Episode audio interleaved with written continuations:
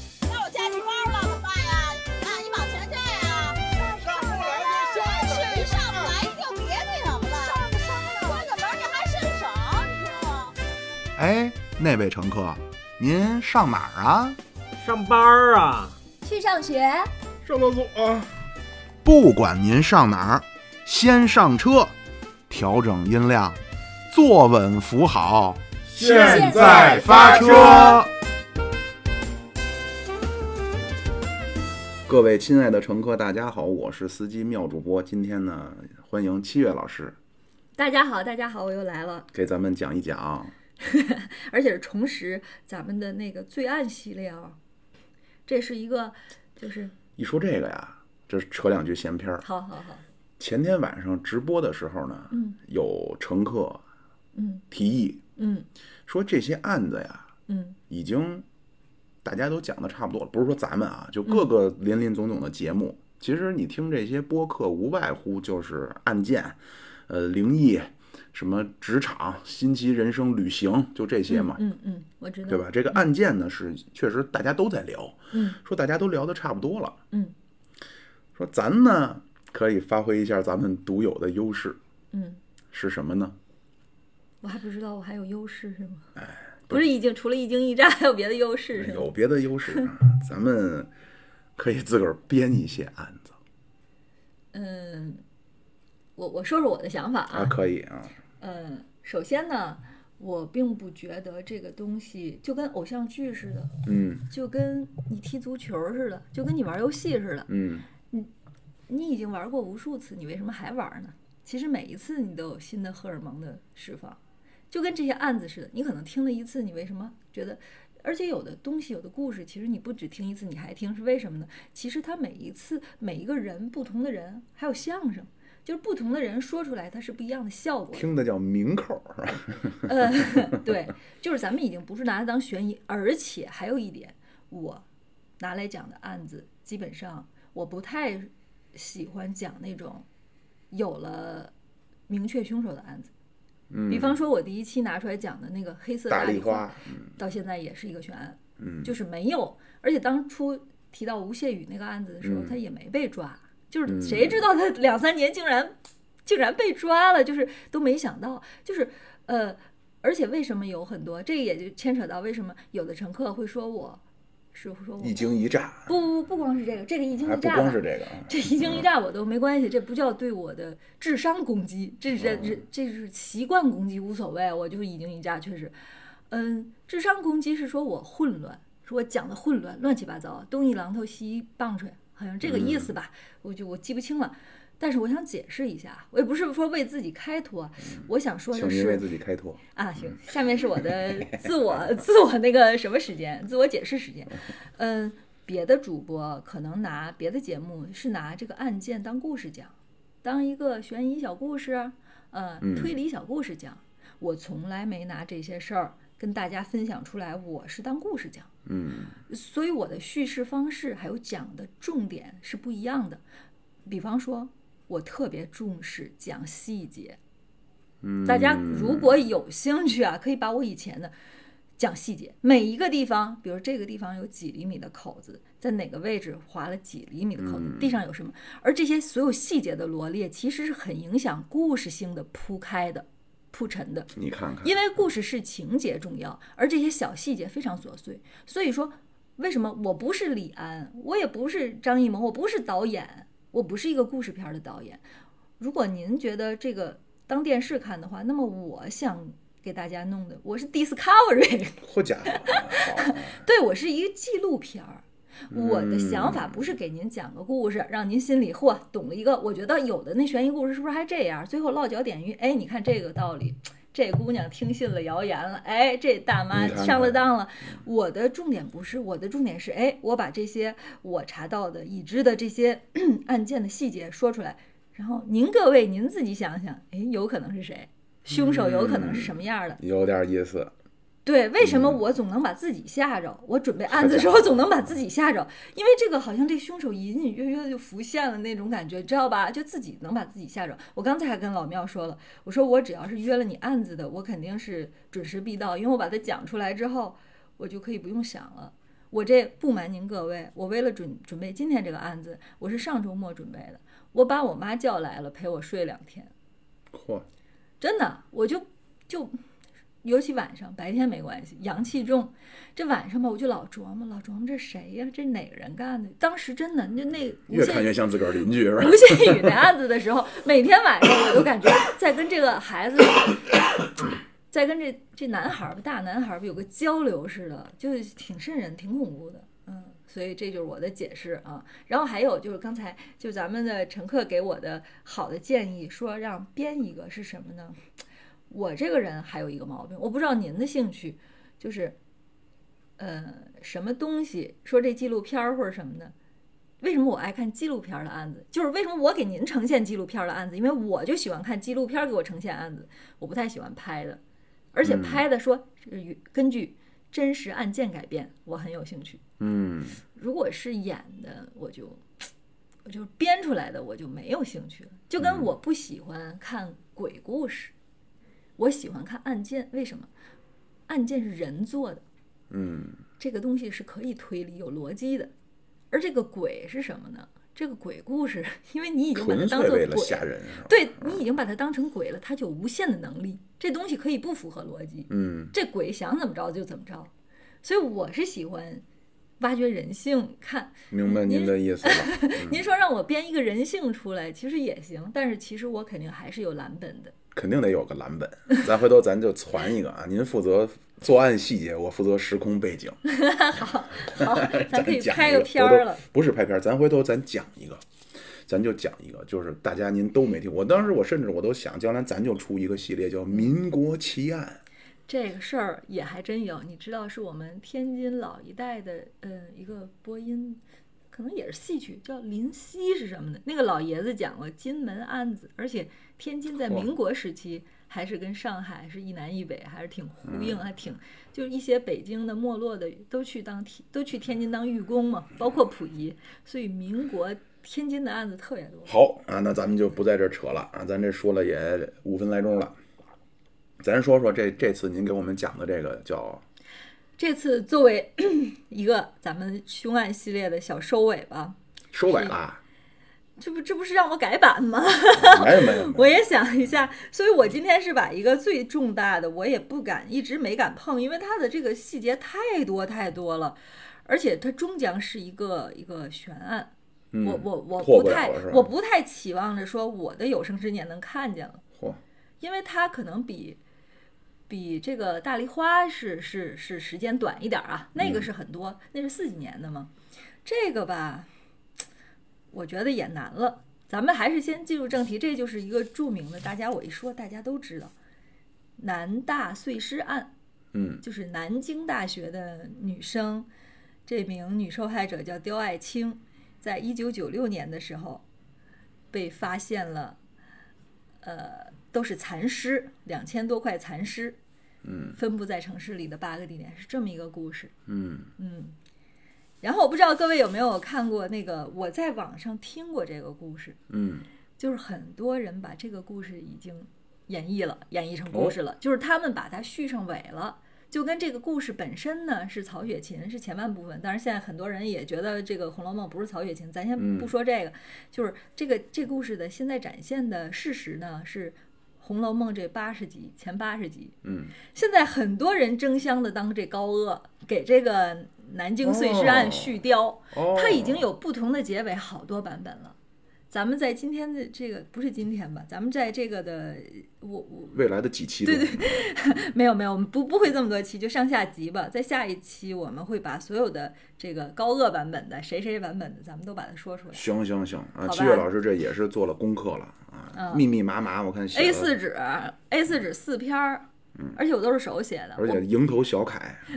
芝麻粒儿大的字儿。而且我并不是那种 Ctrl C 加 Ctrl V，对吧？你能，嗯，回头可以把笔记对晒一晒。在这个节目当中啊，论做功课那是只有咱俩， 嗯我也是看手是写。嗯对，那手写的感觉是不一样的。对对对，嗯，好，那您就好先说说吧，这个咱事儿咱先从哪说说起呢？咱先说说一九九六年，咱嗯不会还有乘客没出生吧？肯定有，肯定有，咱乘客还有两千年呢，那现在才二十岁，嗯，哦，大学生，太感动了，大学生。一九九六年那个还没有您的那个遥远的冬天， 一九九六年的一月十八号，嗯，它是一个周四。我查了阴历了，你看这功课做的呀，我阴历查了是阴历了。呃，那个这是个周四，那个年的那个那周的周日还是周六是腊月，嗯，腊月十二月呗，对是十二月，等于说这个还叫哎阴历管这叫冬月，可能就是阴历十一月，嗯，嗯，是一月十八号这一天，南京城是暴雪封山 啊，嚯就是嗯大雪纷飞，啊它是大到到暴雪。那一天哎呦南京下的是大到暴雪，嗯，而且南京那种位置吧，其实冬天也会很冷的，嗯，它也又没有暖气，嗯 对我们异口同声，它也没有暖气，它一直下到了从十八号的晚上一直下到了十九号，就是周五的凌晨。嗯，你就想那个厚度吧，路上的积雪也是深达多少米，这个没查到，那不至于多少米，我多估少计毫米，多少厘米，对对对嗯是的。总之，它会掩盖很多的东西，嗯，是吧？嗯，我我不查了，我突然刚才我想到了，看前一阵儿我看了一个那个秦昊演那个雪人儿那个啊，洛对，文那个也是一个真的案子，是吗？是哎的，呦，那个老头儿可是真挺聪明的。那个应该也是一个真的案子。嗯，您接着说这个大雪掩然盖后了现场的作案痕迹。啊对，然后一月十九号就是周五，第嗯二天，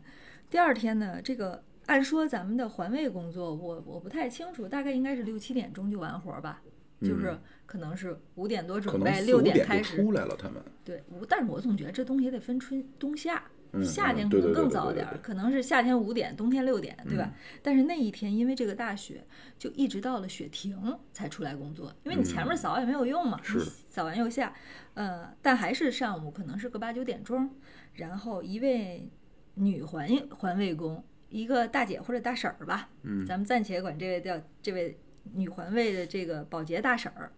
啊，这个女环卫工她在南京市的新街口区域，嗯，我我这个我老实说啊，就是咱们插一句啊，我没去过南京，你去过吗？没有。我没去过南京，但是我因为这个案子查了很多地名儿，我才发现，嗯，真是南京、北京嗯遥相呼应，南北嘛。所以南京有好多地名是跟北京一样，名字都一哦样。嗯，除了新街口，还有还有我天安门，天安门倒是没有，就是真的这很像，你知道吧？ 是，嗯嗯，而且这个，哎，昨天这不好意思啊，昨天我特意刚才我跟老庙说，我还查了这个南京的这个各种地图。咱们这个案子主要发生在，啊对，鼓楼区，嗯鼓楼区，南京的鼓楼区，南京的鼓楼区，我理解就是，基本上北京的不是东城西城，也是宣武崇文，嗯就这么个地理位置吧。嗯在新街口的这个华侨路，当时有一处建筑工地，在这个垃圾堆建筑工地旁边的这个垃圾堆里捡着一塑料袋儿，但这个塑料袋儿因为是很完整的一个大包的一个塑料袋儿扔在那儿，嗯可能啊，我想这种大姐们平时可能也捡点儿东西，看有用的，别人扔的嗯没自个用，儿自就己划可了能也嗯就拿着用了，或者再卖去什么的。打开一看，嚯，一颗人头，干干净净的小肉块儿，嗯而且是都切好了的，切好的小肉块儿，而且感觉都跟清洗过一样，嗯就是很很干净，就好像回家直接可以用的那种感觉五。花肉，对，就拿走了，拿回家了。于是呢，这大姐呢把肉带回家了，这不是上午回家，这工作完了不就回家了吗？可能就快到中午了，拿回家就想把带回来这肉洗一洗，嗯洗一洗就做了呗。嗯，一洗了不得，洗出三颗手指头，人手指头。嗯，于是大姐说是迟那是快，我觉得这好家伙特别适合用你的那个评书激演灵绎。灵打一冷战真的，是好一次凉水浇头，怀里抱着冰，她应该就是那状态，我想。你你现在去采访这大姐，我估计她她就也得就这么么跟你说说是。于是她就报警了，于是她就报警了。然后警方啊，咱们别说这个案子，其实投入了很多警力的。嗯没耽误事儿，前后就三十分钟，就警方就开始与这个环卫的机构开始联合，一起在这个事发现场的就发现这继个尸续袋，寻找尸块对儿，，开始搜索这个所有的垃圾点儿。嗯，同时又发现一处，这处地名儿更有意思，在有一个人发现的，在大建银乡呵。嘿，有意思吧这？老狗常去啊，百花深处的这个建呢，是一个呃三点水一个时间的间，嗯，山涧那个嗯银呢是金银的银，嗯，大建银号十三号的一个垃圾堆里又发现同样的袋子，里同边样也大是肉小。，嗯，第一个袋子，嗯，环卫大姐发现的呢，最后称是一斤六两，嗯，那没多少，二其实斤还高高了。那没多少啊， 第二次大建银像发现的是一斤四两。总之，你感觉是差不多那的，没分多分少，装其的实一小口袋，不是一大口袋肉，嗯，是的，一嗯个小口袋。对，这个你也记住了啊。前面发现这俩是两个小口袋，嗯大概斤两记住了。一斤来多，一斤来一斤多，这前后两个这个地点呢，这个时间发现时间，咱们现在没法论证先后了，不分先后，因为嗯都差不多同时期发现的，报案了的。然后呢，有的人啊就说了，说这个咱们把这就解释了，说这大建银是不是谐音大贱人？大贱人，嗯，所以后面那不能，我觉得不能，所以后面呢，因为就做了这个检查了嘛，就最后后边发现好多，呃，咱们后边再说吧。咱们先说这对嗯个是一个第一个区域，就是这个揪出两包来了，对这第一不光是两包，后来后续还找到一些，嗯这两个是最重要的。最最初发现的就是十九号的一早嗯雪停之后，嗯、这两包的地点呢，就大概是新街口附近。嗯呃，这记住了，一会儿我给大家没没关系，咱们回来在微信号里我画个地图，好家伙，啊好，因为网上有很多热心的人画过地图了，我还有我的地图，就咱咱们都争相的这贡献自己的那个吧。呃，这是新街口区域，这个区域给人的感觉是十九号发现的，应该是十八号的夜里，或十九号的早晨抛的是，嗯，对吧？正好嗯趁着大雪，脚印儿什么痕迹都没有环卫了，工没上班之前，并且对，并且警察还利用了警犬。嗯，其实这个大雪对警犬的这个也有影响。嗯，我觉得对于味味觉也有。然后就开始第二个区域了。第二个区域是哪里呢？就是南大宿舍，南京大学啊，不要误会我，因为我们学校也叫南大，太吓人了这个。南京大学的宿舍，呃，它的东边有一条路叫小粉桥路，嗯这个小粉桥路周边的四个小区里的垃圾箱，发现了就比前一个要重重要了啊！有两个旅行包，还有各种垃圾袋儿。嗯咱们看看都是什么。首先，咱先介绍这两个垃圾袋儿啊，两个旅行包哈。嗯，第一个旅行包呢是黑色什的，么叫旅行包啊？编织袋吗？不是那种叫红白蓝编织袋。旅行包我一给你讲你就知道了，只要是咱们小时候经历过那种时代，至少你看我家里有，但是我不能确定说这案子案发的时候，这这孩子还没生的人，他们家还有没有这种。嗯就是我给你描述啊，黑色的，人造革，写着北京，啊差不多，对，它啊，知道了上面有的写上海，有的知道我们那儿写天津，啊，知道了，啊然后反面儿呢是长江大桥什么的，啊，就知是道了，知道了，我们都是天安门、皇对城，对，拉链儿对的对对，知道了啊。这么个东西，白哎知道了吧？脑子里就有这两形个象这个了。口袋，不两个嗯不，不不不，第一个就一个是这个，一个这个第一个口袋对，第一个是这个，这个后来啊，警方啊是在网上是在报纸上那会儿没有网上，在报纸上有悬赏通知的，嗯，悬赏在悬赏通知上给这个书包定义，我觉得当时的人挺牛叉的，当时咱们都没见过，现在现在怎么说你可能不懂，这直男不太懂，这女孩们什么饺子包，什么牛津包、剑桥包，你懂吗？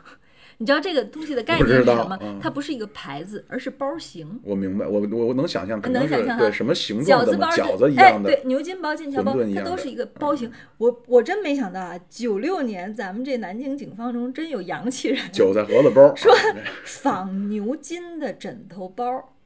说这种哇包型叫做仿牛津的枕头包。哦呦，反正其实就是咱，就是就是咱俩明白刚才说那明白玩意明儿白。原来咱那破玩意儿是仿啊牛牛津枕头包包，啊好，里边有什么呢？打开一看，嚯，又是很丰富。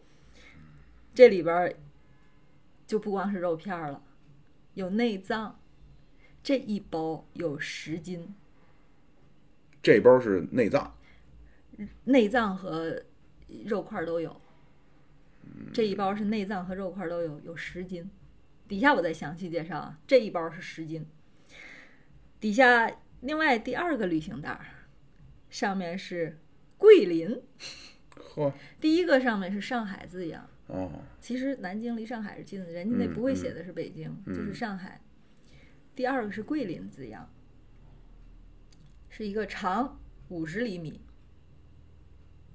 五十厘米长嗯五十厘米的，这个里面就齐全了，有完整的肠子的组织，也是下水，其实大肠、小肠、直肠加起来有好几米呢，不能叫下8米水，啊猪叫下水，叫杂碎 啊，牛羊叫杂碎啊，这一包呢，你你记着啊，上海、上海的牛筋包儿 是十斤，嗯，这个桂林的这个包儿是十三斤，十三斤，嗯这两个都挺沉的了，对吧？。对，嗯，当时参与办案的人的原文描述啊，后来这一个办案的人自己说的啊，说长体组织较有规则，嗯排布的较有规则，按照装尸袋儿底部直线型竖回排列。嗯，能想象吗？这盘着的，对，这嗯绳子来回来去盘，精心放按放装置，尸袋儿底部直线型竖回排列，就 S 型走呗。嗯嗯嗯，嗯，然后一共码了四层。嗯，然后其中呢还掺杂着部分的肉块儿，还有颗粒状的排泄物溢出，因为是肠子嘛。这个我知道，那个说他要是洗了，嗯，就是我我我听那一不是说洗的都很干净吗？对，这个肠子它没有处理吗？是的，显得反正有这个排泄物，它并不是那种洗，一会儿咱们说，嗯，好它，应该不是洗，就是有这个排泄物在外面，反正有一些部分嗯掺嗯，杂着部分的，不是完整的整体的，它整体还是被呃做过手脚的。然后这是两个旅行袋，还有另外两袋呢，是每一袋儿跟前面那个，你还记得前面是几斤吗？一斤一斤四两，一斤嗯六两，嗯这个是一斤二两的小肉块儿，跟前面一样。嗯，还有两个这个小肉块儿，等于一共是四包，在这个南大宿舍对面的这个周围的小区里，这发现了这个，还发现了什么呢？这底下时间就不是特别好确定了，前面那个肯定是十九号早上发现的，嗯这个呢就是说不准是十九号还是二十号了。这个南大学、南京大学的这个校医院，呃，它的汉口路这个小门儿后面呢发现的这个塑料袋儿，这个袋儿都破裂了，里面有一斤六两的肉。 然后天津天津路的这个门里面，就是这个等于这个南大呢，它的是这样的，这南京大学啊，它是这不是所有的大学都占的一个片区嘛？嗯它是这个南大的教学和南大的宿舍分别是，哦，现在还不叫了，现在是叫南京大学的鼓楼校区。嗯咱们现在只是指这个，我相信在当年可能没有别的校区，可能就是这个。嗯现在就是这个就叫南京大学鼓楼校区，它是南大的这个教学区在北边儿，中间有一条汉口路，汉口路的南边儿是宿舍区，嗯嗯，是这样排布的。然后呢，在天津路的这个门里边儿的计算机房中心的旁边儿，计算机房的旁边儿，现在呢是一个消防大厦的这个树林里，也发现了这个肉块儿的嗯，袋子。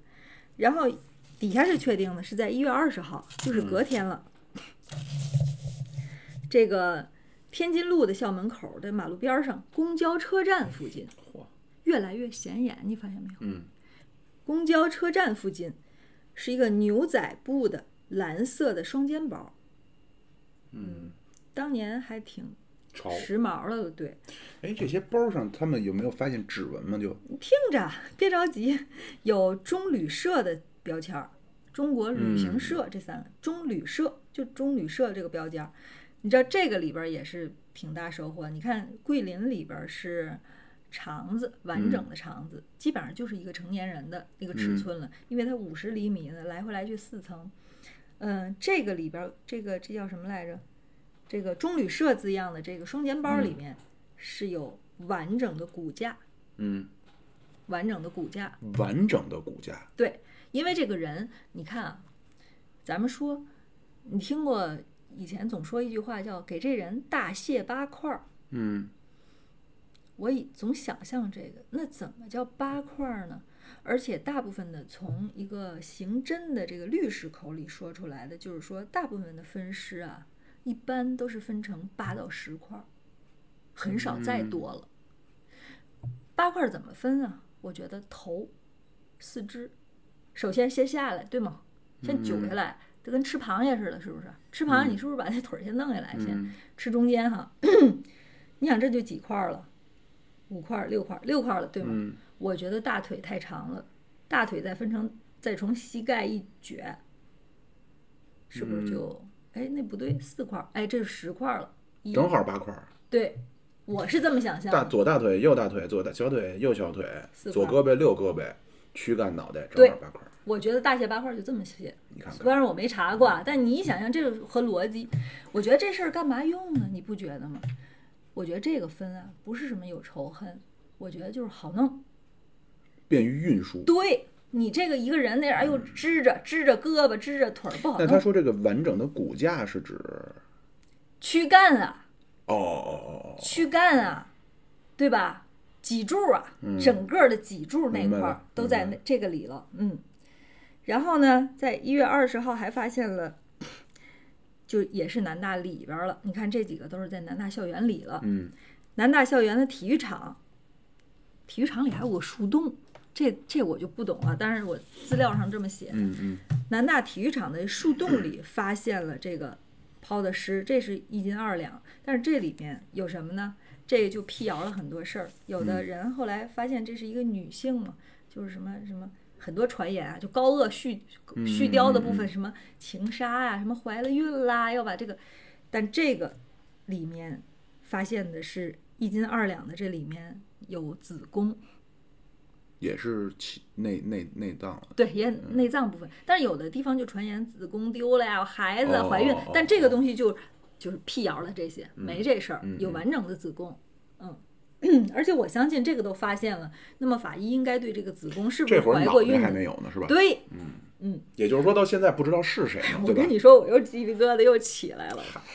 对对，所以我想今天这不是总说我那个这个故事情节做的不好吗？我所以，我今天倒数了一下，咱们按照也不叫倒数，其实咱们按照真正那天发案，就咱们时间倒回二十多年前，二十四年前吧，就真的这案子发案是怎么个顺序，就是这么个顺序，对不对？嗯也就是你说现在你这得会先儿发现，只是发现了无数的小肉块儿，不知是谁，蚕不食见脑袋。对，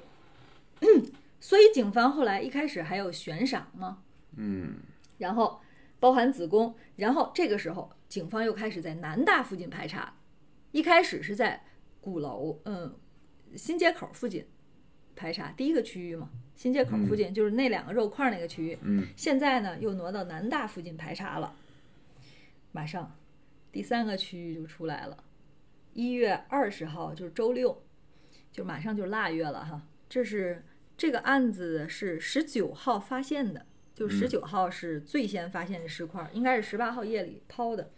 二十号周六的傍晚，又一个地方叫水佐港，其实也是鼓楼区。我这一查，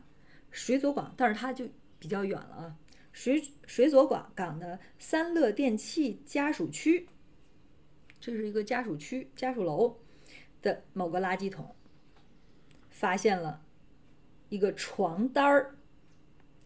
这个床单儿包裹着人头，头颅， 并且这个床单上有血手印儿。这是一个整床单儿被撕成了两半儿，一半儿包裹着头颅，有血手印儿。嗯，另一半儿呢是有血的衣裤，带血的衣裤。嗯，还有的人说呢，这个内衣上有指纹，但是这个不太确定。然后得说，这个另一个床单包裹雪衣裤的这个衣裤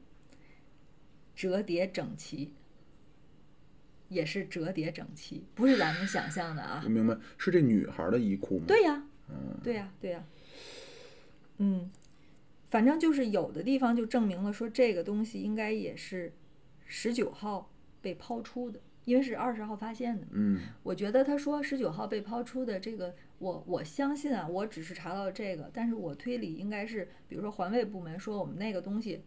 二十号早晨还清理一批，还没，就是、嗯嗯就是、哦嗯不，我们可能十八号弄完了，十九号没清理，那可能就十九号抛的呗。嗯，后面有几天就是不确定是几天了，反正是二十号以后，就是这个周四以后，哎，周六以后，在这个区域，就这个水佐港区域，这个咱们管它叫第三区域吧，最后一个发现的区域的下水井盖儿，井盖儿下找到了就是被勾住了的红色外套儿里边儿还有尸块儿。就有的人就怀疑呢，这可能其实也是某种拾荒的人从那个垃圾桶里捡出来的，一看是这就给扔了，也许不是他嗯抛的，嗯嗯可他可能不是抛的这个地方，嗯，就被丢了，就是这么想的吧。这会儿拼齐了吗？这些你听着，听我讲完了。这个第三个区域出现之后呢，这第二个区域呢，第一个区域其同时还就又都陆续发现，嗯因为你发现了一个，警方不就开始布控，就开始周边搜嘛，就又出现了一些石块儿，嗯，反正就是陆续在增加中吧。也可能他陆续，也可能是警察陆续发现，也可能是这个人还在陆续抛出，这个都不确定。但是总共到最终这个结案的时候是，嗯，有说是二十七公斤，那么就是五十四斤，还有说是网上有的一些说是六十四公斤，这个像是个正常人的体重，但是无论哪个，因为什么呢？因为它还会丢失很多，除了血液、脂肪、组织液会流失很多。无论是哪个，都符合一个成年女性的，嗯呃，就是基本上都在，基本上就是这么这么这么沉量，嗯。然后咱们分析一下这个地方吧。刚才说了，嗯我给大家讲一下这区域啊。鼓楼区是这样的，嗯，这个第一第一区域就是新街口啊，新街口那个区域，它比较靠南，嗯比较靠南。然后呢，在这三个区域中，南大、南京大学是属于这三个区域的居中的部分。嗯，它俩在同一个纬度上，不在一个经度上，能理解我意思吧？嗯它俩是在一个南第一区域和第二区域，嗯，一它南是一在北，对，是新街口在南，南南京大学在北，水佐港是什么位置？水佐港在最北，并且跟他们不是在一个经度上，它靠西。嗯，西北，对，如果用北京，我是这么想的哈，南京可可以能是南京人的南京，然后对吧？上海上海人，但北京是全国人民的北京好。家伙我想大部还分是日人本啊，我主要是我觉得可能大部分人都会来过北京，所以我觉得用北京的方位举例子，大家可能也许能听的听懂的人更多。好，比如说用北京举例子，你就相当于第一区域是前门，呃，第二区域是故宫，第三区域就是西直门儿。那么老远，没有那么老远，一会儿我距离我也都有啊。哦，哦哦然后我现在给大家介绍一下，啊 这都是我在网上查的啊，定点地图查的啊。第一区域和第二区域，就这个新街口和南京大学直线距离啊，咱们说啊，直线距离啊，五百米到一千一千米，走着就到了，是的，嗯，就是一站地以内，嗯。南京大学到水佐港，就是这第三区域，就是从第二区域到第三区域，两公里。也能走到，但是背着二十斤肉就来两了，公里，对的，对的，对的，对，就这么个区域，我就给大家介绍完了。然后咱们看这个地点啊，你一开始发现的都是垃圾堆，嗯，发现没有？你觉得分尸的意义是什么？咱们可以想想，好运输，这是你说的对吧？对，我也知道，咱们也觉得好好拿走，可以搁在行，比如说把这人如果大卸了八八块儿，至少可以搁在这旅行箱里对推走，对吧？对，但是他已经不是分成这样了，嗯他都弄成肉块儿了。而且我觉得这个哥们儿应该是原先做过屠宰，你我看觉得后面有的人跟你说法一样，你同意吗？我吧，他可能杀过东西，他未必是职业，嗯，嗯因为这个，但是他可能杀过东西，比如说上山下乡的时候，对，杀过东西对，但他可能不是职业。而且咱不知道，就你比如说他这些骨头，他是生拿刀劈折的，还是说真是沿着骨头缝儿庖丁解牛那么弄的？你要是真说的按骨头缝儿那么走，你没几年的手艺，你来不了。一会儿一会儿会有会有说到嗯这个的，包括你怎么往下片肉，就跟片水煮鱼似的，怎么有的片的水煮鱼它就好吃就没刺儿，有的咱自己片出来那个就咯咯楞楞的，对吧？他这你想都片下来都是指头肚儿大的这五花肉，那肯定是，嗯，要么就是厨子，应该嗯是两到三厘米。然后你就想吧，嗯，我是这么想的啊，我先说我的想法啊嗯，他都已经把它变成那么小了，那么就已经不光是为了搬运了，嗯还为了让它消失，消失就让这个人人间蒸发，嗯，不被发现。就像《鹿鼎记》里边那个那药，化石粉。哎，对，化石粉，但是他这个扔出来，我我觉得哈，就是说你你这么想其实没有错，嗯但是呢，这个人他就不聪明，他要是真想这么着的话，他可以先放冰箱，然后慢慢的，比如说给狗吃，或者说自狠点自己吃了。你扔出来这么多这个小肉块儿，那肯定被人发现啊。你说的特别对，你说的特别对。这个，嗯，我是觉得啊，一来是因为他可能心理素质还不是特别完备，嗯，二来也是因为 咱们的国家虽然在九六年，嗯，你说那个东西如果没被大姐发现，嗯，如果没被捡走，比方说咱们举一个咱们讲过的例子，就是那个当时讲那暗网的时候，那个张莹莹那个嗯在美国的，你知道吗？最终她的尸体不是一直没找着吗？最终她的尸体其实就是在某垃圾场已经被碾成。肉泥碾成粉就完了，就是那个人把她扔到了 好像是隔壁城市还是什么的垃圾场，他们那儿就就就行，他们那儿用这招就行了，还是这个地广人稀。嗯说白了，这扔完这东西可能一个礼拜没人管，也没有人看，一个人管理这垃圾场也就完了，也就撵了。后来他就是去那边指认了。是吧差不住咱大姐回家吃啊，你这 咱们这儿对你说，咱们这人呢就是多，就是他生事儿的多。你想，第一个发现的，我现在坚信，我把这都看完了之后，我坚信第一个发现的这两两小包肉，就这环卫大姐发现这两小包肉，不光是第一次被发现，应该是也是这个凶手第一次最扔先扔的。 试试水，对吧？，对的，咱俩想的一样，就是你看它的重量以及那个小肉块儿，嗯他就是想试试水。如果这两个平安，未来他就这么照照法儿抓药了。还是就是说，咱还是按照为凶为凶手谋啊，嗯，还是稍微那什么了点儿。要是再稳妥一点儿哈，首先你把这些小块儿们，嗯，分不出是猪肉还是人肉的小块儿们，你稍微给它过过油，炸一炸，然后再扔到垃圾箱，这么着更掩人耳目。你光扔生肉，这太太不太不太对了。然后剩下可疑的呢，你像呃手指啊，就手脚啊，包括这个、呃大块儿的骨头，包括头，嗯，这个得找适当的时机，适当的那个，就头这个呢，就可以借鉴一下，像片这个羊头肉什么的，也是把肉先 弄，最终你留下的只有骨头。你你知道，你这骨头最后找一个，我想 啊，嗯就是那个叫什么呀？清明节或者什么时候，咱也不是上，不是那种说去公墓那种，嗯你就找那种野地儿，你号称上坟，弄点黄纸，你把那骨头给它烧成沫，烧成骨灰就完了。但是你知道你这个囿于一个什么限制吗？嗯这个一个是有可能他真的没想到，但也有可能他想到了受客观的限制。你这个有几个问题：第一，时间性，把它全部处理了需要很多时间；嗯第二，家里的器具，你知道这个人的这五十多斤的东西，嗯五十多斤的东西，你哪怕没有骨头，光是肉，你都把它炸完了，都把它弄完了，需要的油、需要的锅、需要的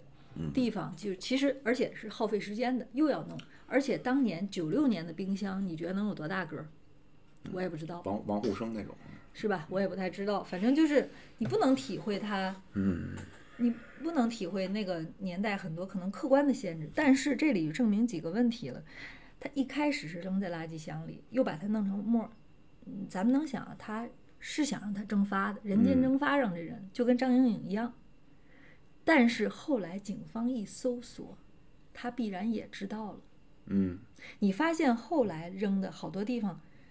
刚才我居跟民你说区、什公么共汽车站，不不不，公公交站台旁边儿，什么南京大学那个体育场的树洞里，就已经慌不择路的感觉，发现没有？嗯嗯就已经不是垃圾堆了， 什么医院门口、树林旁边儿，前面说的一些，就已经开始不光是垃圾堆了，跟我觉得他可能调整了，调整了他的这个计划了也。他一开始肯定都希望在垃圾堆里就被垃圾转运站一弄就完了，嗯，但是后来他就开始往这种，就证明了什么呢？他已经知道这东西没法藏住了，没法让这个人人间蒸发了。嗯因为如果人间蒸发，最终只是报一个这女生失踪了，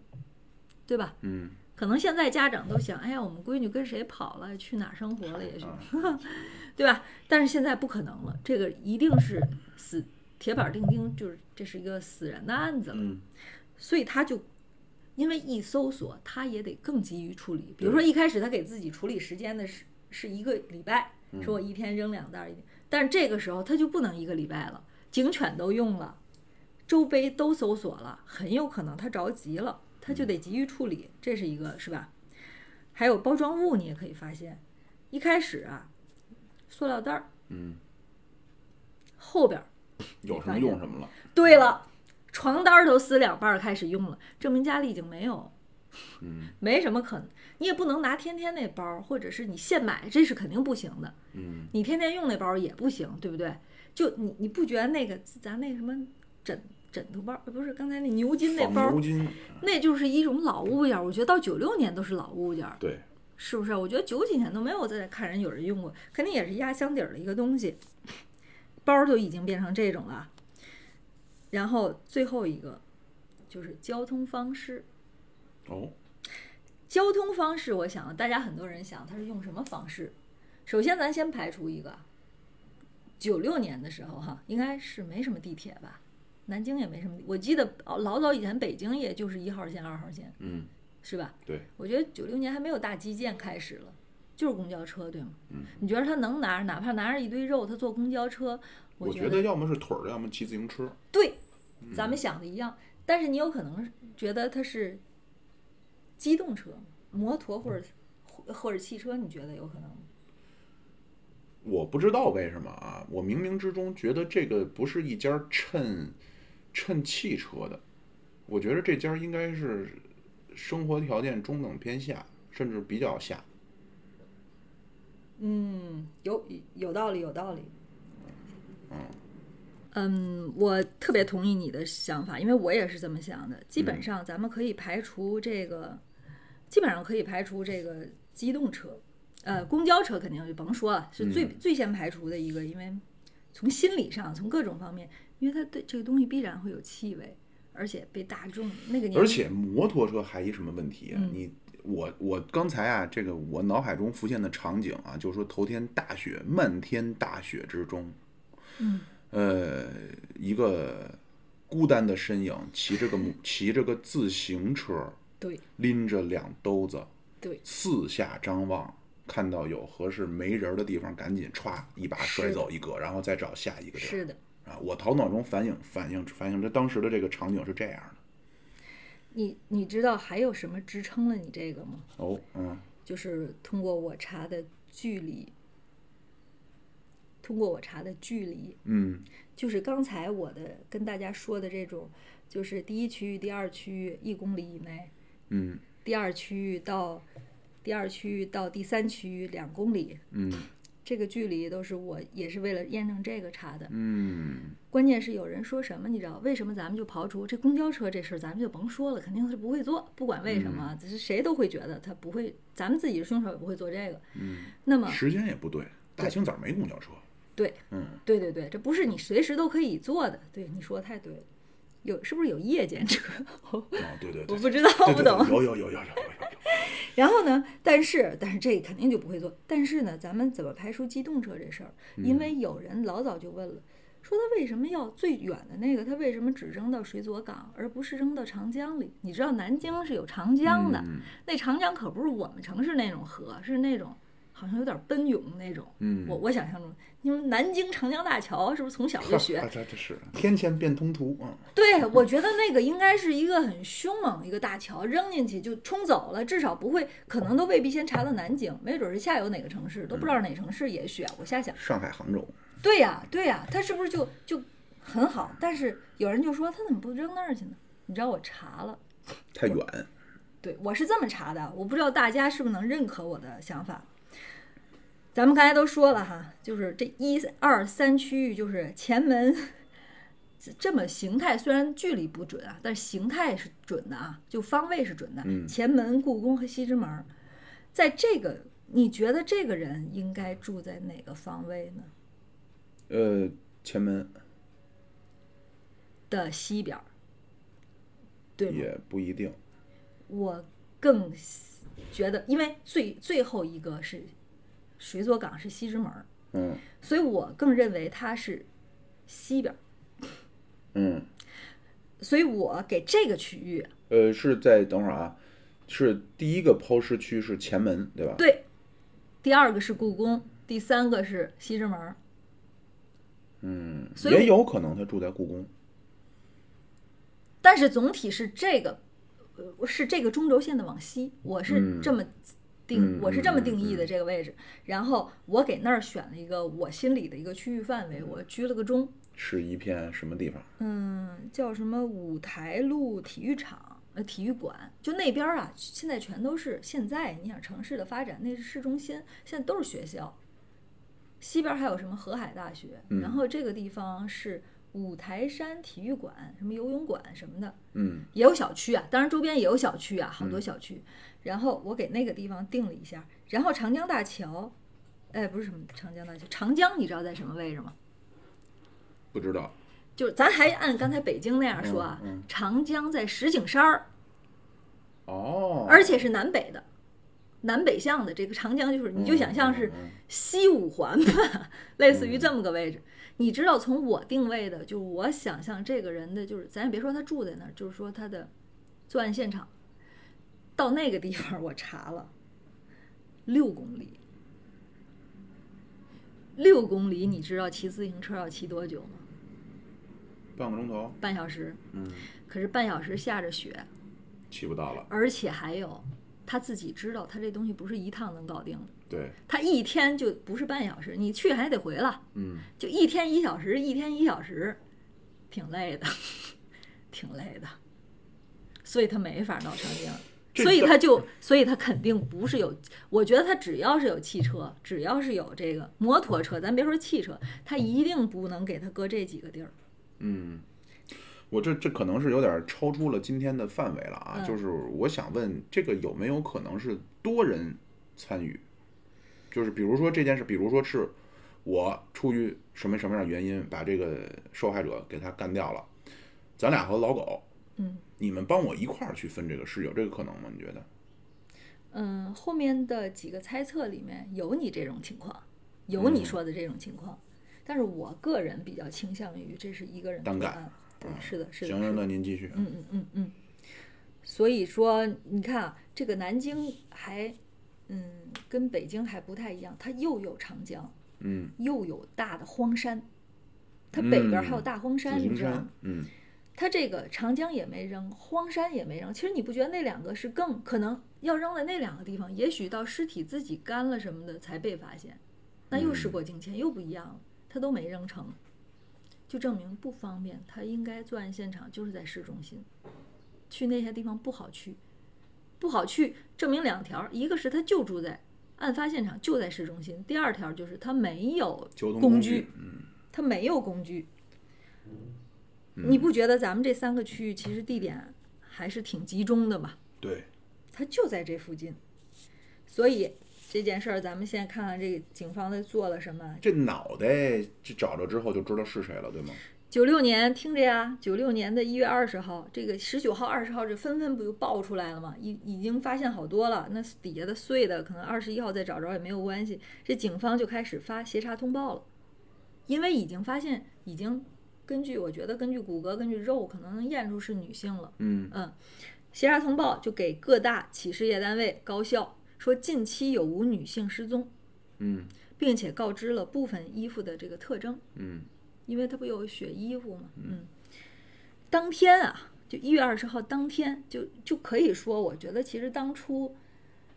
嗯，你可以说是什么破案能力的，但是我觉得从人家那边儿的行动上来说，我没觉得这案子哪有耽误，嗯，就行动力还是挺快的。嗯嗯嗯当天这个南大的南京大学的这个保卫科呢，就联系了这个一个叫警方刁爱青的这个女生的家属，嗯问她是不是在家。嗯这个时候，他们家里人也才知道，学校也才知道她已经失踪十天了。嗯。然后这一天上午就肯定是上午联系的，然后当天的中午，这个刁爱青的父亲和他的这个亲家，亲家是什么呢？就是他的这个刁爱青还有个亲姐姐，嗯姐姐的公公嗯就一起到了南京。因为那后来那我一会他们儿是一会儿给你介绍的时候，你就知道这姐姐这公公可能还有点儿，嗯，社会活动的小能力吧刁爱青是哪里的人士？呃，前一会儿一会儿我给你介绍，一会儿介绍，嗯一会儿我这个都有有好排家布的，伙好嗯嗯，一步一步你就听着就可以了。中午呢，这个这个刁爱青的爸爸和他这亲姐到了南京了，然后做了笔录了，然后把这个孩子的身体特征啊什么的也都描述了。嗯结果这晚上呢，就有六辆警车就到了这个刁爱青的家，嗯进行调查，然后他的姐姐和姐夫，亲姐姐嘛，也搭着这警车一块儿就来到了这他个是。学什么的呀？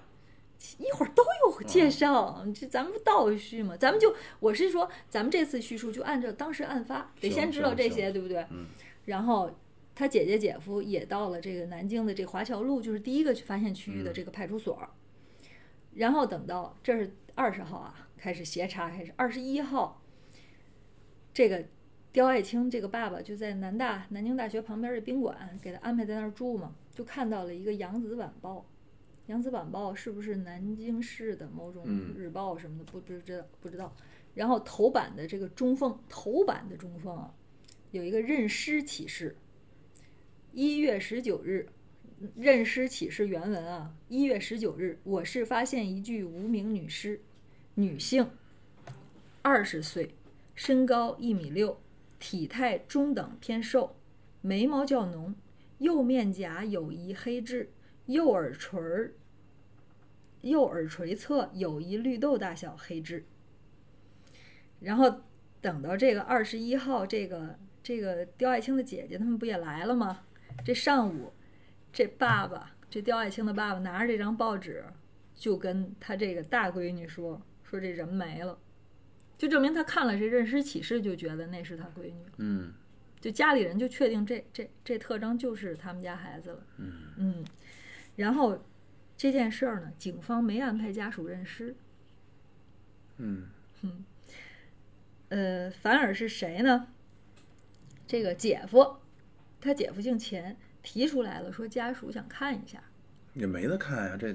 这这怎么呢？有看什么头，呢有头，有头那。这这这这这这相当于就看个手机，你这 这你然后很残忍。这个说鼓实楼话儿，啊，这这整个这区是鼓楼区嘛，鼓楼分局的，就是这公安局鼓楼分局的这副局长就劝他们不要看。是嗯，结果你猜是谁认的尸？这亲家，而且这这局长说说他们这些刑警里面经常接触这个尸体的刑警看了，说都不敢吃红烧肉了。嗯是，最终啊是这样安排的，最终是南京大学这学校安排的，校方呢派了校方三个代表，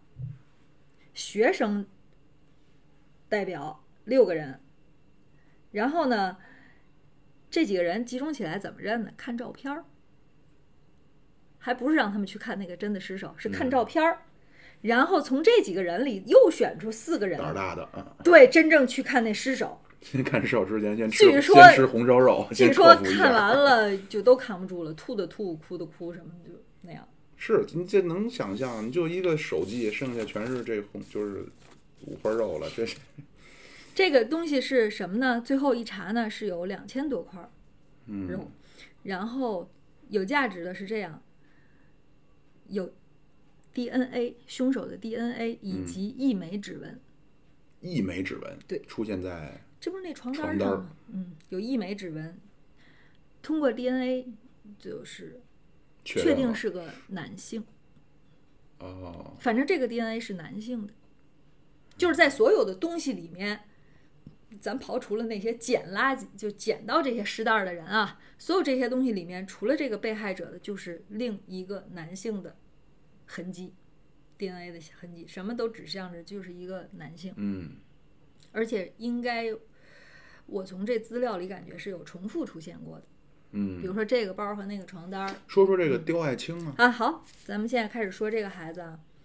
他就读，呃他不是孩子，他比咱都大， 但是他死的时候比咱们都小，嗯，嗯，然后他是就读于南京大学，他真正应该是文革生人，他是文革生人，哎，文革结束七六年，嗯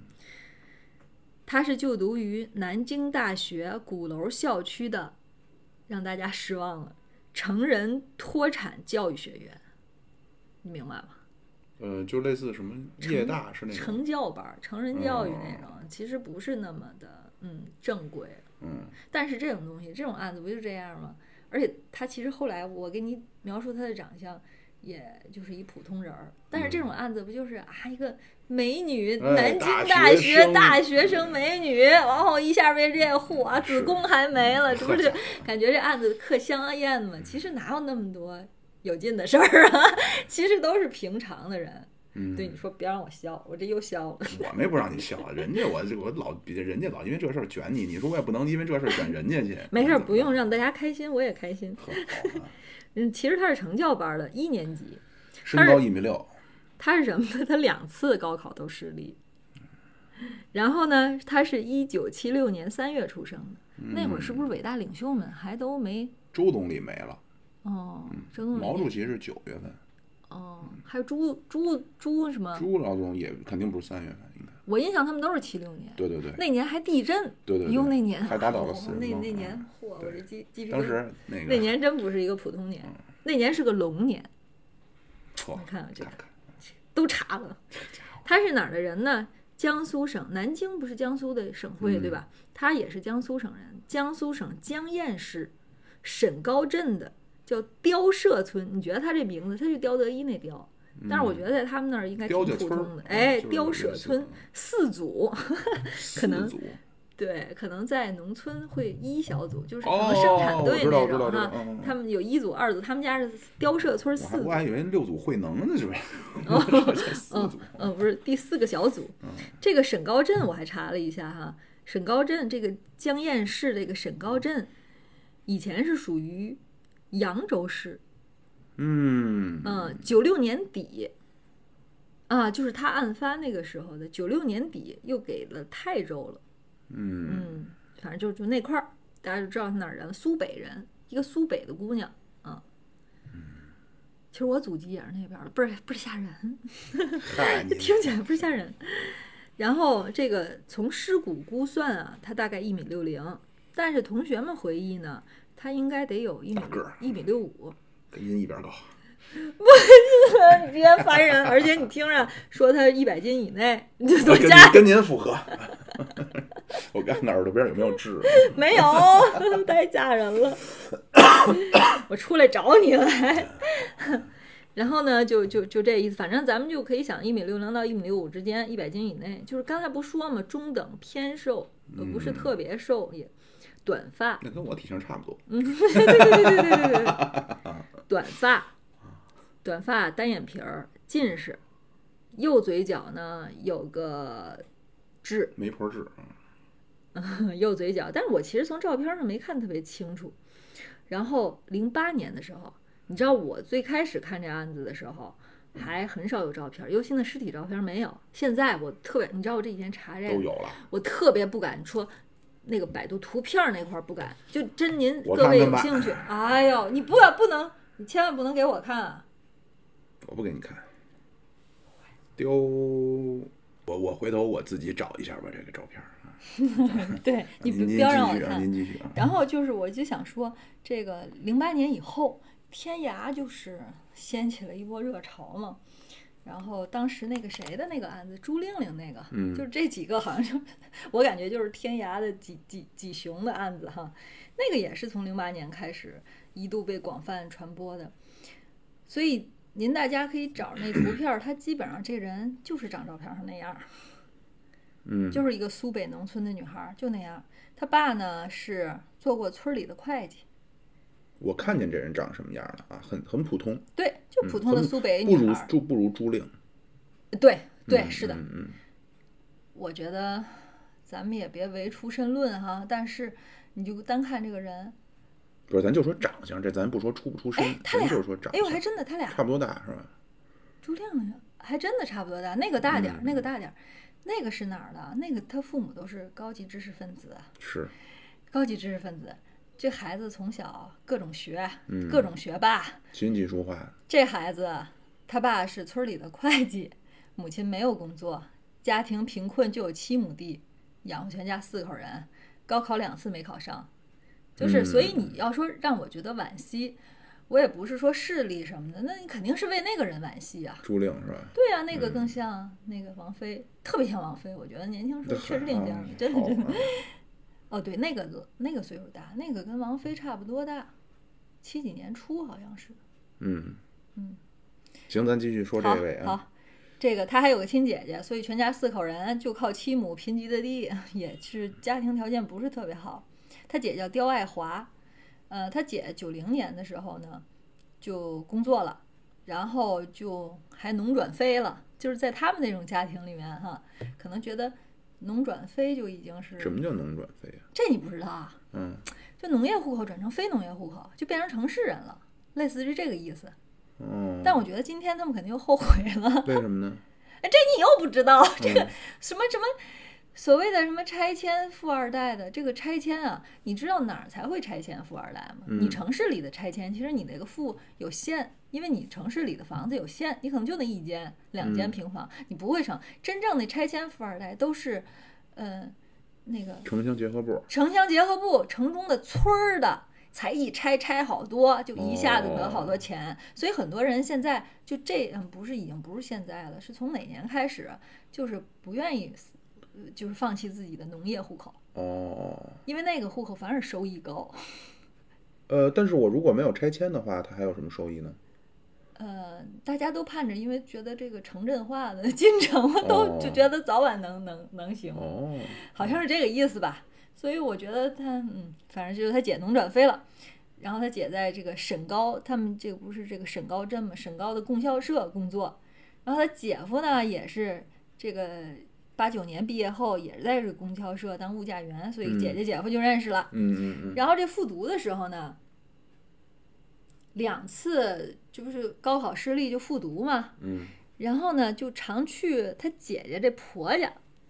嗯嗯当时还没结婚呢，他姐就是老去这婆家，有时候周末啊，什么改善个伙食啊，就他姐叫他来一块儿吃个饭，就甭在外边儿吃了，因为复读是在学校里嘛。他们这种镇里的人，好像高中、初中就已经住校，你能理解这事儿吗？不像咱，我上大学都天天回家。嗯嗯人家初高中就得在在在住校了。然后呢，后来最终这个他两次高考失利，最终还是他这个他姐的这公公。为什么说最后他爸就是警察让他们来调查南南京，他爸还带着这亲家呢？嗯就是他姐的这公公是最终托人找的这个南京大学的这个进的这个成教班儿，嗯。这这还是托的人。当初呢，就是说，哎，这成教分什么专业吗？分啊，它是嗯，我看啊，我底下会有，嗯你先你先听前面吧。好啊，他是九五年九月，九五年九月进的这个南京大学这成教班儿，就是开学嘛。然后他姐姐呢是九五年十二月结的婚，嗯等于是他姐姐是一个年底 哦，等于他出事儿的时候，他姐刚结婚，嗯九六年嘛，一月他就出他就没了嘛，这人他姐九五年十二月才结婚，然后呢，这个他姐姐现在的情况啊，他姐姐现在后来两千年就下岗了，两千零二年去超市工作，这姐夫呢也下岗了，就都进了他这姐夫的这个爸爸，就是这这亲家的这个什么有个小机械加工厂，嗯，并且呢，把他这个父母也都接过去了，就接到江堰了，就接到市里了。嗯，就等于他们家现在就是姐姐都管了，就等于姐姐找的这个男的家里还还可以吧，算是小康吧。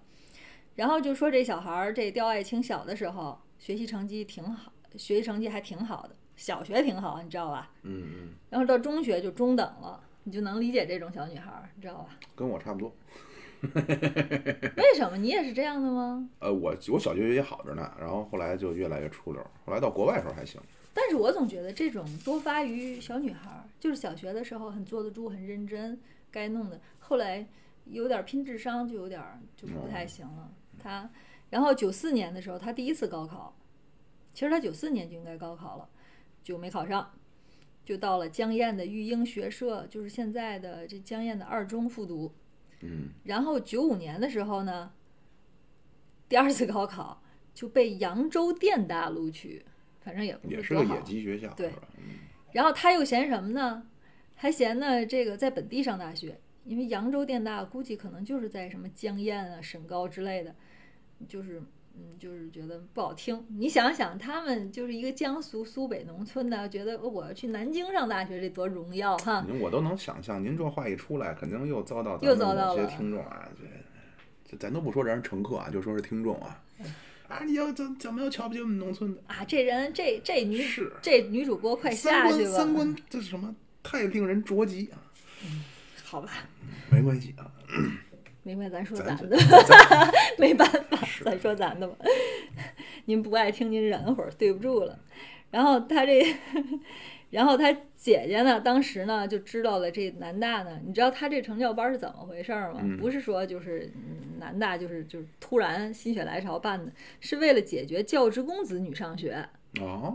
是为了人家内部消化的，然后办了这么个成教班儿。然后他这公公，就是他姐姐这公公，就托关系让他进了什么呢？叫信息管理系现代秘书与危机应用专业。信息管理，呃，后边是什么？现代秘书现代秘书，与危机应用，你得把这个年，你得画到九六年的时候。嗯，那会儿觉得九六年那会儿，哎呦，我会用电脑，我 DOS 系统是不是还 DOS 系统呢对？我五 DOS 笔字形啊，就就已经很牛了，你知道他是那时候的，我估计他们应该就学学打字，嗯，盲打 就是一个，是就是第一学期的技能就是学会盲打嗯，就已经赢了好多人了，就就那样，嗯我觉得哈，你这 好像九十年代那会儿，我妈还上过一个电脑班呢，在外头，啊我妈也给我报过，据说哦那就会儿小学的学打字去了。 结果没想到 QQ 一普及，咱全会了。对呀、他应该就是一个成人大专班儿嗯。然后这个南大的这个南京大学的这官网就显示，这个成教班儿就办过五期，应该就五届吧。两千年就不招生了，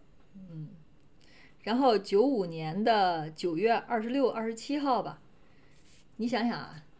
你这么想啊，他九月才报到入学，嗯，因为他这种成教班儿肯定跟正式的本科生是不一样，从管理上嗯，从什么上，他应该更松散。嗯，然后没上几天又国庆，他是九月二十六七号上的学，嗯没过几天就是国庆了，他又回到这个他们老家去过节，然后十月三四号才又返校，等于其实就没待几天儿。然后他住在这个南京大学这南园儿的宿舍，在四舍二幺七室，一共八个人，八个人，嗯，也是个两层的建筑，但是现在这个东西已经拆了，嗯，就是他没报道之前，可能因为找人了嘛，他公公是找的人，嗯托的关系估计也比较、嗯关系比较那个什么牢靠，所以就让他当宿舍长，宿嗨舍社长。哎，这这弄还一也关系，还弄一宿舍长啊，这这这 托关系托关系，封你主播，这 这不值钱。嗯 就是这这这宿舍长是干嘛呢？对吧？就咱都知道，这宿舍里的卫生啊、纪律啊、用水用电啊、作息啊什么的，就就这样。然后他呢，平时个人的爱好呢，就是什么呢？喜欢谁？你猜？那会儿的歌手，你能想象？张国荣、还真不是。娄德华，哎，我觉得他应该喜欢张国荣，但是他给我的感觉还往往台湾上喜欢去。你看他喜欢王杰、哦，齐豫，嗯，那种荒凉、苍苍凉的感觉。我从哪里来？嗯，而且王杰那种不要说什么分 离。都倍儿惨， 你不觉得吗？ 都是那种那会儿就那样，那会儿都是齐秦，都得是浪子，都得是比较悲悲凉的。但是你刚才说那几位就不那样，就是香港其实不是那个氛哦对对对围，对是不是？对对对，所以你知道给我一个什么感觉吗？就这个台湾的有一种更加文艺腔，嗯，就证明他心里是一个小文艺的嚯这么个，真的真的，你看他喜欢的这种忧郁的歌手，嗯，就是那么个苍凉倍儿惨的那个，在他在宿舍里就是，后来我我也看我们那种女女生也都那样，就是已经不是文章了，你知道吗？买那种大厚窗帘儿，把自己那个把自己那个呃床位给给糊上，你知道吗？蒙就古金顶大帐是吧生生弄出一 尖儿弄来一。蒙古包来，生弄出一单间儿来，就那种哈。那会儿女女孩儿都挺爱，我不知道你们男生宿舍有没有那样儿的。嗯，不是没有，我没见过，反正那女生宿舍有的哈，你知道吗？一开门儿那每个屋每个就都蒙单古间儿包， 真是的，真是的。对我们屋还真没有那个，我们就是蚊帐。然后，然后呢，说他就爱把这蚊帐放下，然后在自己在里边儿听收音机。然后 现在发车，不是，还真不是，你在那听什么？听什么？这你会唱吗？平居。别管以后将如何结如何结束束，为什么呢？因为那会儿小时 候我听我你说们咱大人俩大人大人唱这个，我就说怎么还唱还唱评剧？ 对我也是有觉得我还让你钱评你揍我揍不签， 我让你签你非签没让我签，我也我一开始小时候第一次嗯听也以为是那个了，花为媒呢，然后还喜欢看书。但是你知道，你发现吧，他这种小小文艺吧，都不是高级知识分子的小文艺。嗯，你看他也不听什么您发车听的那古典音乐嗯哈嗨，嗯听评剧， 听评剧，正月里开花十四五六，你看他听评剧，嗯然后喜欢看书。我一开始说看，嚯，这还喜欢看书，还是不不一样。结果一看看什么呢？嗯，什么辽宁青年电影文学故事，会读者文摘， 啊对对对对对。但是他是还是喜欢这种。对，然后呢，如果去逛街呢，也就是爱在那个书摊儿旁边看。嗯，你能理解我意思吧？不就是是太理解就是还是喜欢看书，只不过他喜欢看这种书。哦，我觉得这个啊，我不知道，我是比完了又挨挨卷了，就跟比如说这男的喜欢女的哈，嗯有的男的就是真的不喜欢说去色情场所去买春什么的哈，嗯，但是呢，你得说有一大部分男的还喜欢这样，但是你看啊这大家就不一样了，嗯，我看您给我归哪堆儿里了？不，你就不属于这堆儿。说你要是他，你就不喜欢看书。你看他是喜欢看书，看书里分好大类，咱就把看书跟这个男的喜欢找女的一样。那有的男的呢是喜欢去好像高级的什么商务会所啊，什么天上人间啊，有的呢就喜欢去夜店，粉屋，有的呢洗头就喜房欢去对，但有的呢就喜欢去那洗头房。他不是喜欢，他是经济条件不允许。你真给他一百万，你看他去洗头房还是去天上人间？哦，也是哈、那嗯你说他这是什么呢？他确实是喜欢看书，我相信他是一嗯个就不喜欢那种嘈杂的娱乐项目的。但是你看他，你看他不不喜欢买衣服买什么或者什么，他确实喜欢看书。但是你看他看这书都热书，也没什么，也总说实话呢，总比看动画片儿强。我觉得，你就看这个也比看动画片儿强。我我真这么觉得。好吧，嗯，行吧，反正就就这么个情情况，就这么个情况，就这么个小安安静静的，呃，就安安静静的那么一女孩儿。然后呢，这个这个有这个天涯里面啊，就有很多网友啊献计献策，就跟都认识这事儿、认识这人似的，这 真的。有一个网友就零九年啊，说就说就对这个人进行描述，可能是可能是同学或者是认识，就说就说这刁爱青这个人呢，性格孤僻。嗯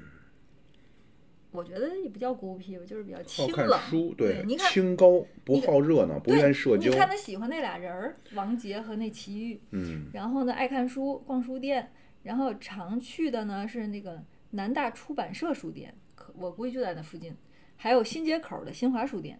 因为都嗯走着能到，我觉得。 出事儿前的一些日子有一点反常，哦，进入正题了，嗯怎么着了呢？他和同宿舍的女生说，这是他原话，但是咱们不能理解他这个说什么呢？说逛书店的时候认识了某个人，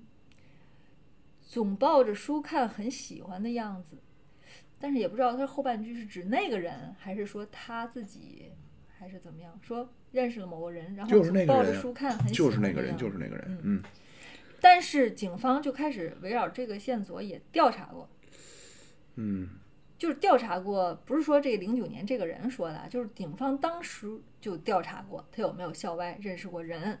嗯，反正没有收获。因为他这样的人，我总觉得啊，真有什么事儿也未必跟朋友们都说。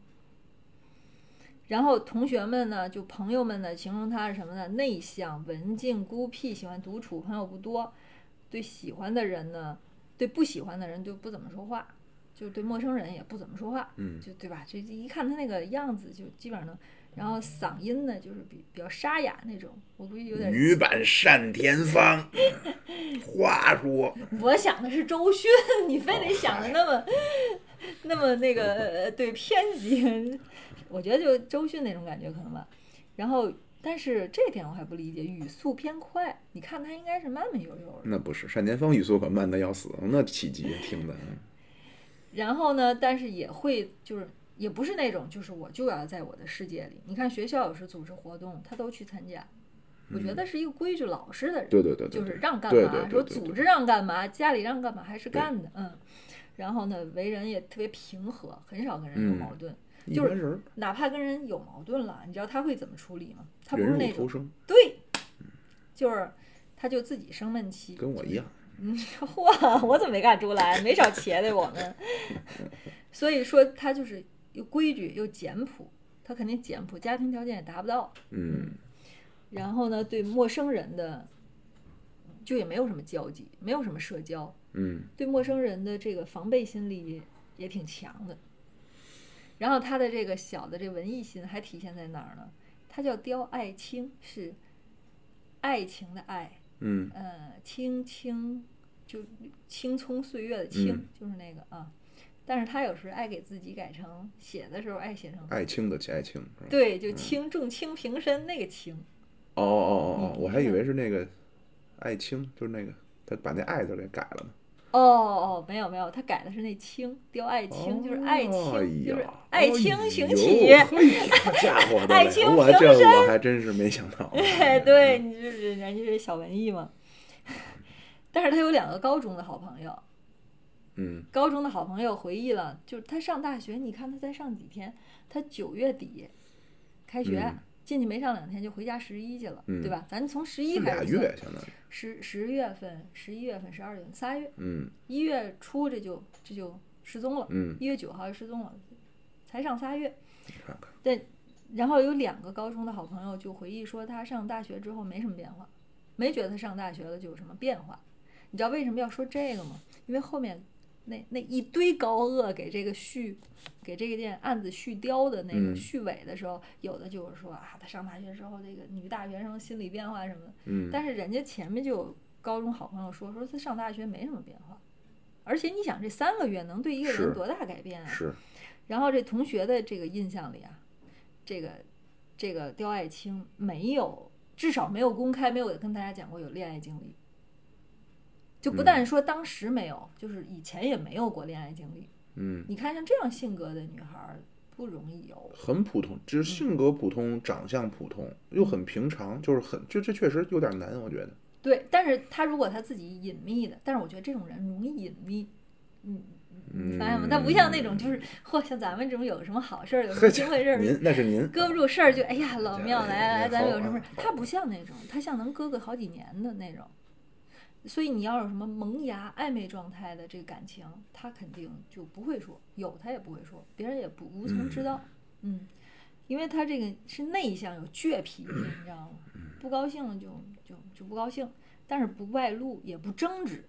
嗯，所以你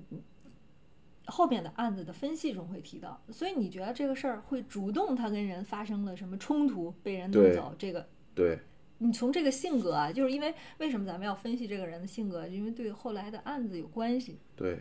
嗯，他就是应该是一直是一个特别被动、特别被动地接受这个世界的一切的那种人。嗯，就这不太好了，我不愿意了，我不太愿意，但是你让我这样也就这样了。这就是我，简直这就是你的这个反例。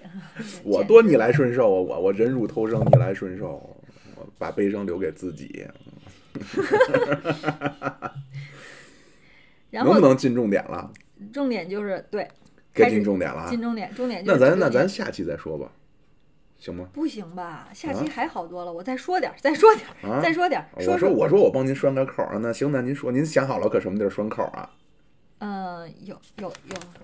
有扣儿，不是，我先问您，就是说咱是一期说完还是怎么着？两期啊。那行，那一会儿你自己想着在哪儿拴口啊？好好好好嗯，好，好，嗯进重点了啊。金重点就是他案发前的这几天，嗯他失踪前的这几天。嗯咱现在话说啊，当时报案的时候说他已经失踪十天左右了，嗯那么其实就是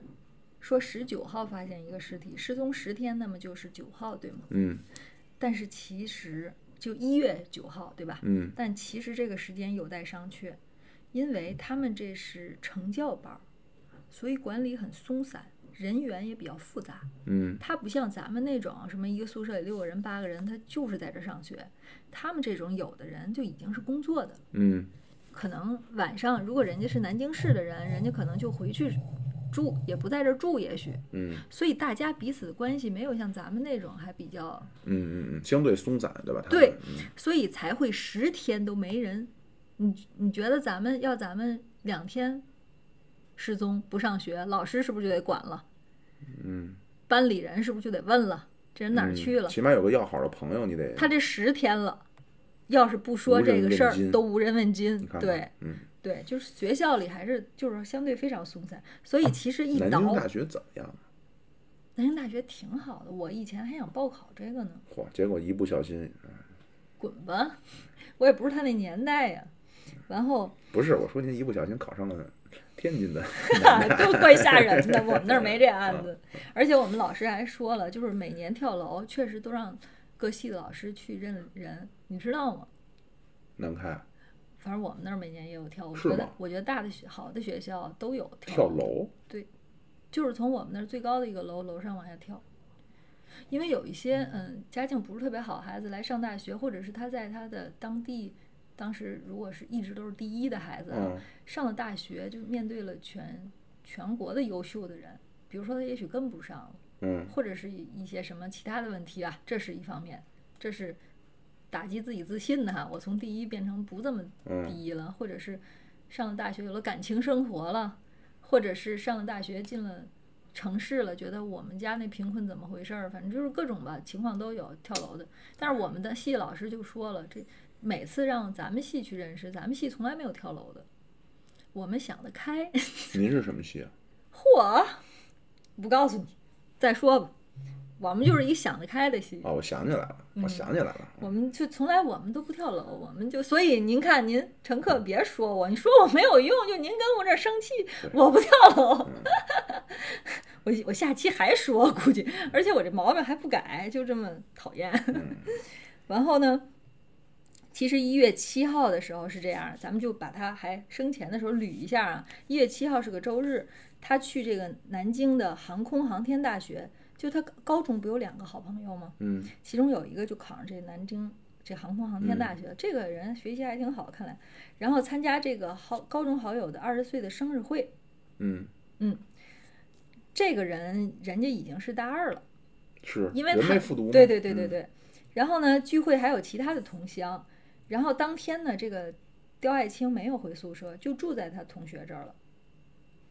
嗯呃，然后第二天才回学校。但是当时同学说他也没有任何的异常，跟平常一样。嗯七号的时候，八号就是周一了，他就这个回南大了，在宿舍就这这一天没上没上学，前面是周日去参加聚会了，八号呢是周一，就在宿舍睡了一天，没去上学。家里人推测是什么呢？说他是生理期，嗯，因为他有个毛病，以前他可能生理期反应比较大，嗯就是一到生理期就容易请假在宿舍睡，可能也挺疼的，是什么的吧。然后这周二呢，宿舍里出了个小事儿，就九号了，同宿舍的女生呢就是违规用电磁炉，然后这学校就要罚，一用电磁炉可能就电表就憋嗯了跳什了么之类，嗯，然后就要罚款，要求那个均摊罚款一百元。那要是均摊罚款一百元，那其实每个人还挺多的十。几块钱儿，他不是八个人吗？但是我觉得是不是那个钱对他们也挺，嗯，是笔嗯负啊担。你九六年你得先想，再想他家庭条件哈，嗯嗯嗯然后就有人想就其实还是有点小别扭吧，嗯但是也有人说，我觉得不会是一百块钱，也就我我更相信底下的有知情人士说，其实就是罚两两两块到五块钱，我觉得这个有可能就是以嗯示惩戒呗。然后上午呢，不知道他干什么了，就九号这一天非常重要啊，这一天他没的其实。上午不知道他干嘛了，中午他干什么了？在他们南京大学的逸夫楼，好哪个大学都有逸夫楼， 嗯逸夫楼上的计算机课，然后中间呢就回宿舍了，然后下午又在宿舍睡觉，然后等到都到了傍晚了，五点钟的时候，下午十七点钟的时候他出门了。哦，嗯，穿的是你先别说穿的，先说他的床铺。就事发之后，就你想想，他们这种走了哪怕十天，别说十天了，一年，别的同学也不会管他的那个床铺，对不对？嗯他床铺还是原样。后来再勘察他的铺位，发现呢，这个铺位非常整齐，但是被子是铺着的，帘子呢是拉拉上的、拉拢的，蒙古包的门是关着的，嗯所以整体感觉呢是暂时离开。嗯暂时离开，因为这被子它是铺，你嗯明白吗？明白被子是拉明下白来的，不是嗯那叠好的。其实你就是很大可能，我觉得，我感觉他是去吃饭了。嗯，这一天上午不知道，然后中午就都在睡觉嘛，计算机又睡觉，他可能嗯难受，因为这个嗯经期嘛。他这五点该饿了，我估计，而且也缓上来点儿了，可能。嗯反正我的经验，难受两天够了，因为他周一已经开始难受了。嗯他周一周二这一两个整天儿，他差不多缓上来点儿了，该吃饭了。然后，可是那天晚上，一月九号，南京的一月九号，傍晚的温度是零度，嗯挺冷的。有他穿的衣服，悬赏通告里就说他穿着藏青色玳瑁短呢风衣，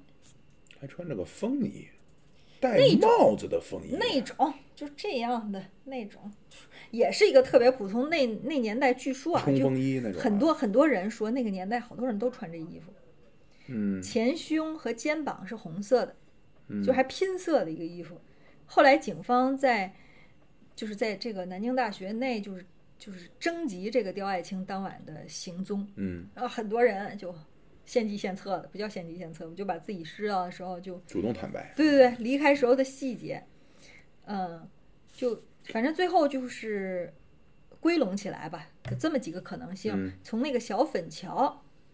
那一侧，就小粉桥路，嗯他们这个南大这个呃东边的这个路叫小粉桥路。刚才不是说那个第二个区域，就是在这小粉桥路的周边的小区，四个垃圾箱发嗯现了这个碎尸嘛。小粉桥路的这个一侧有个门儿，他离开的，他是从这个门出去，因为大学都会有好几个门儿嘛，嗯他是从这个门儿离开的。就同学说啊，然后警方提到呢，说有人看见他手里攥着零钱，哦，而这这个个细节是能说明什么呢？嗯，就买东西呀、零钱嗯买东西呀、出去购物啊，然后出门的原因呢，大大家就揣测，开始揣测他为什么出去，有的就是说说被罚款了，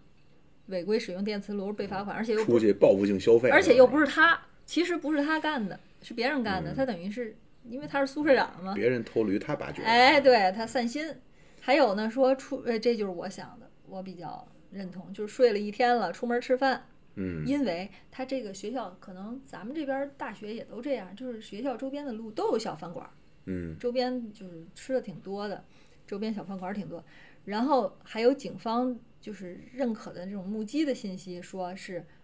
九六年一月十号，但是就是第二天了晚上，说在南大的平仓巷文具店，就是看他买圆珠笔芯儿、卫生纸，然后说是六点多看到他的。后来啊，很多人就是就是严重怀疑这不是一月十号，他就是九号，因为很像他那天晚上六点多看见他，看到他在什么文具店买圆珠笔芯儿、买卫生纸，这嗯都是他应该干的事儿。嗯，也有人说他那天晚上理过发，哟，说看见他去理发，就证明啊，就如果这些咱们都那个什么的话，那就证明其实他出去是有这么几个计划：买买文具，嗯